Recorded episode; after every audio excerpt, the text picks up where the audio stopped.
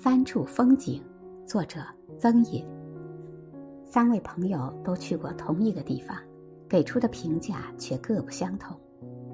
朋友甲说：“没意思，饭菜不好吃，宾馆里没空调，而且连自动麻将也没有，还得玩手动麻将。我劝你别去。”朋友乙说：“那里一般，所有旅游景点该有的东西都有，山还算清秀，树也不错。”只是太冷了，没玩过的可以去玩玩。朋友丙则很兴奋，那个地方你一定要去，那里的山道是明朝时期用石头砌成的，上面也印下千千万万的足迹，路两旁千年以上的树随处可见，树间鸟儿和松鼠，还有许多叫不上名的小动物跳进跳出。山间草丛和石缝里，时不时有清冽的泉水溢出来，那绝对是真正的无污染饮料。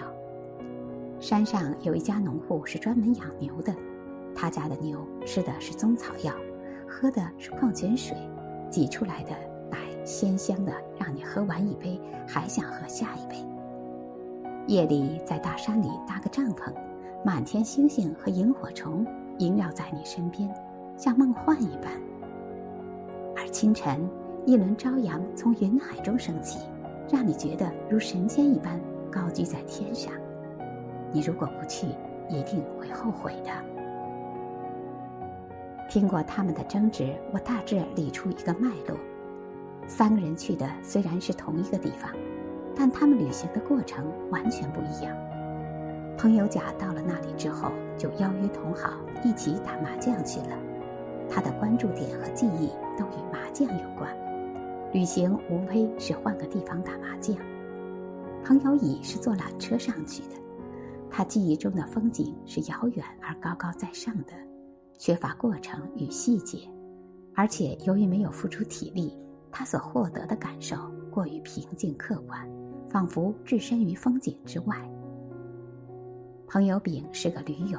他背着大包，沿石阶一步步走到山顶，看到了诸多风景的细节。因为有饥渴、疲倦等感受的刺激，他对香甜、愉悦、清新等感受更深刻。他眼中的风景独属于他，他的旅行与由别人设定和安排的旅行完全不一样。我突然想到，所有的人生都只有一个结局，那就是死亡。如图登山或者旅行，最终都会有一个目的地，但目的地和目的地真的一样吗？相信每个人都有自己的答案。